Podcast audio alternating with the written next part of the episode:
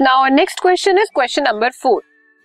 So in one method of rust prevention जो हम rust prevention के मेथड्स लेते हैं, उसमें से कोई एक मेथड हमारा क्या है? The iron is not coated with anything generally जब भी हम रस्ट प्रिवेंशन की बात करते हैं तो उसमें हम क्या करते हैं? हमारे मेटल को मेटल ऑक्साइड के साथ उसकी एक लेयर से पेंट करते हैं. लेकिन कुछ मेथड उसके अलावा भी हैं. Name the method and define it आपको वही मेथड बताना है और डिफाइन करना है उसे. अब एक तो था रस्ट प्रिवेंशन का कि आपने मेटल ऑक्साइड की लेयर मेटल पे अप्लाई कर दी, उसका कांटेक्ट नहीं हो पाएगा एटमोस्फेयर में।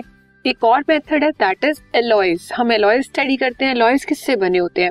या तो दो मेटल से, या एक मेटल और एक non metal so when a metal is mixed with another element which may be metal or non-metal, such that a new substance of homogeneous composition is obtained.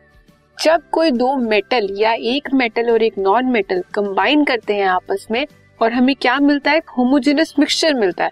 उसे हम क्या बोलते हैं? एलॉय और उस प्रोसेस को क्या बोलते हैं हम? एलॉइंग जो मिक्सिंग का प्रोसेस होता है। It is known as alloying and the substance is known as alloy an alloy is thus a homogeneous mixture of two और मोर मेटल्स और a metal and a non metal alloy क्या है? एक homogeneous mixture है किसका? या तो दो मेटल्स का या एक मेटल और एक नॉन मेटल का the properties of an alloy are different from that of combining elements और जो हमारा न्यू सब्सटेंस बना मतलब जो हमारा एलॉय बना, उसकी प्रॉपर्टीज़ जिन मेटल्स या जिन नॉन मेटल्स से मिलकर वो बना है, उससे वो डिफरेंट होगी। For example when iron is mixed with nickel and chromium stainless steel is obtained which is hard and does not rust अब एक अकेला आयरन है। आयरन को अगर आप कुछ टाइम एटमोसफेयर में रखोगे, वो क्या हो जाएगा? रस्ट होना स्टार्ट हो जाएगा। लेकिन अगर आपने आयरन में निकल और क्रोमियम को डाला निकल क्रोमियम डाला तो न्यू सब्सटेंस बनेगा। क्या बनेगा वो? जिसे हम स्टेनलेस स्टील बोलते हैं। वो हार्ड भी है किससे? मेटल के कंपैरिजन में।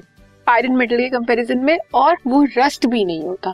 सो ये फ़ायदा है अगर हम एलॉयज बनाते हैं या एलॉइंग के प्रोसेस को अडॉप्ट करते हैं।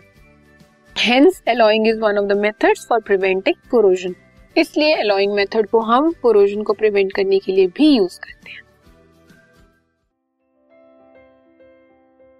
This podcast is brought you by Hubhopper Shiksha Abhiyan अगर आपको ये पॉडकास्ट पसंद आया तो प्लीज़ लाइक शेयर और सब्सक्राइब करें और वीडियो क्लासेस के लिए शिक्षा अभियान के यूट्यूब चैनल पर जाएँ।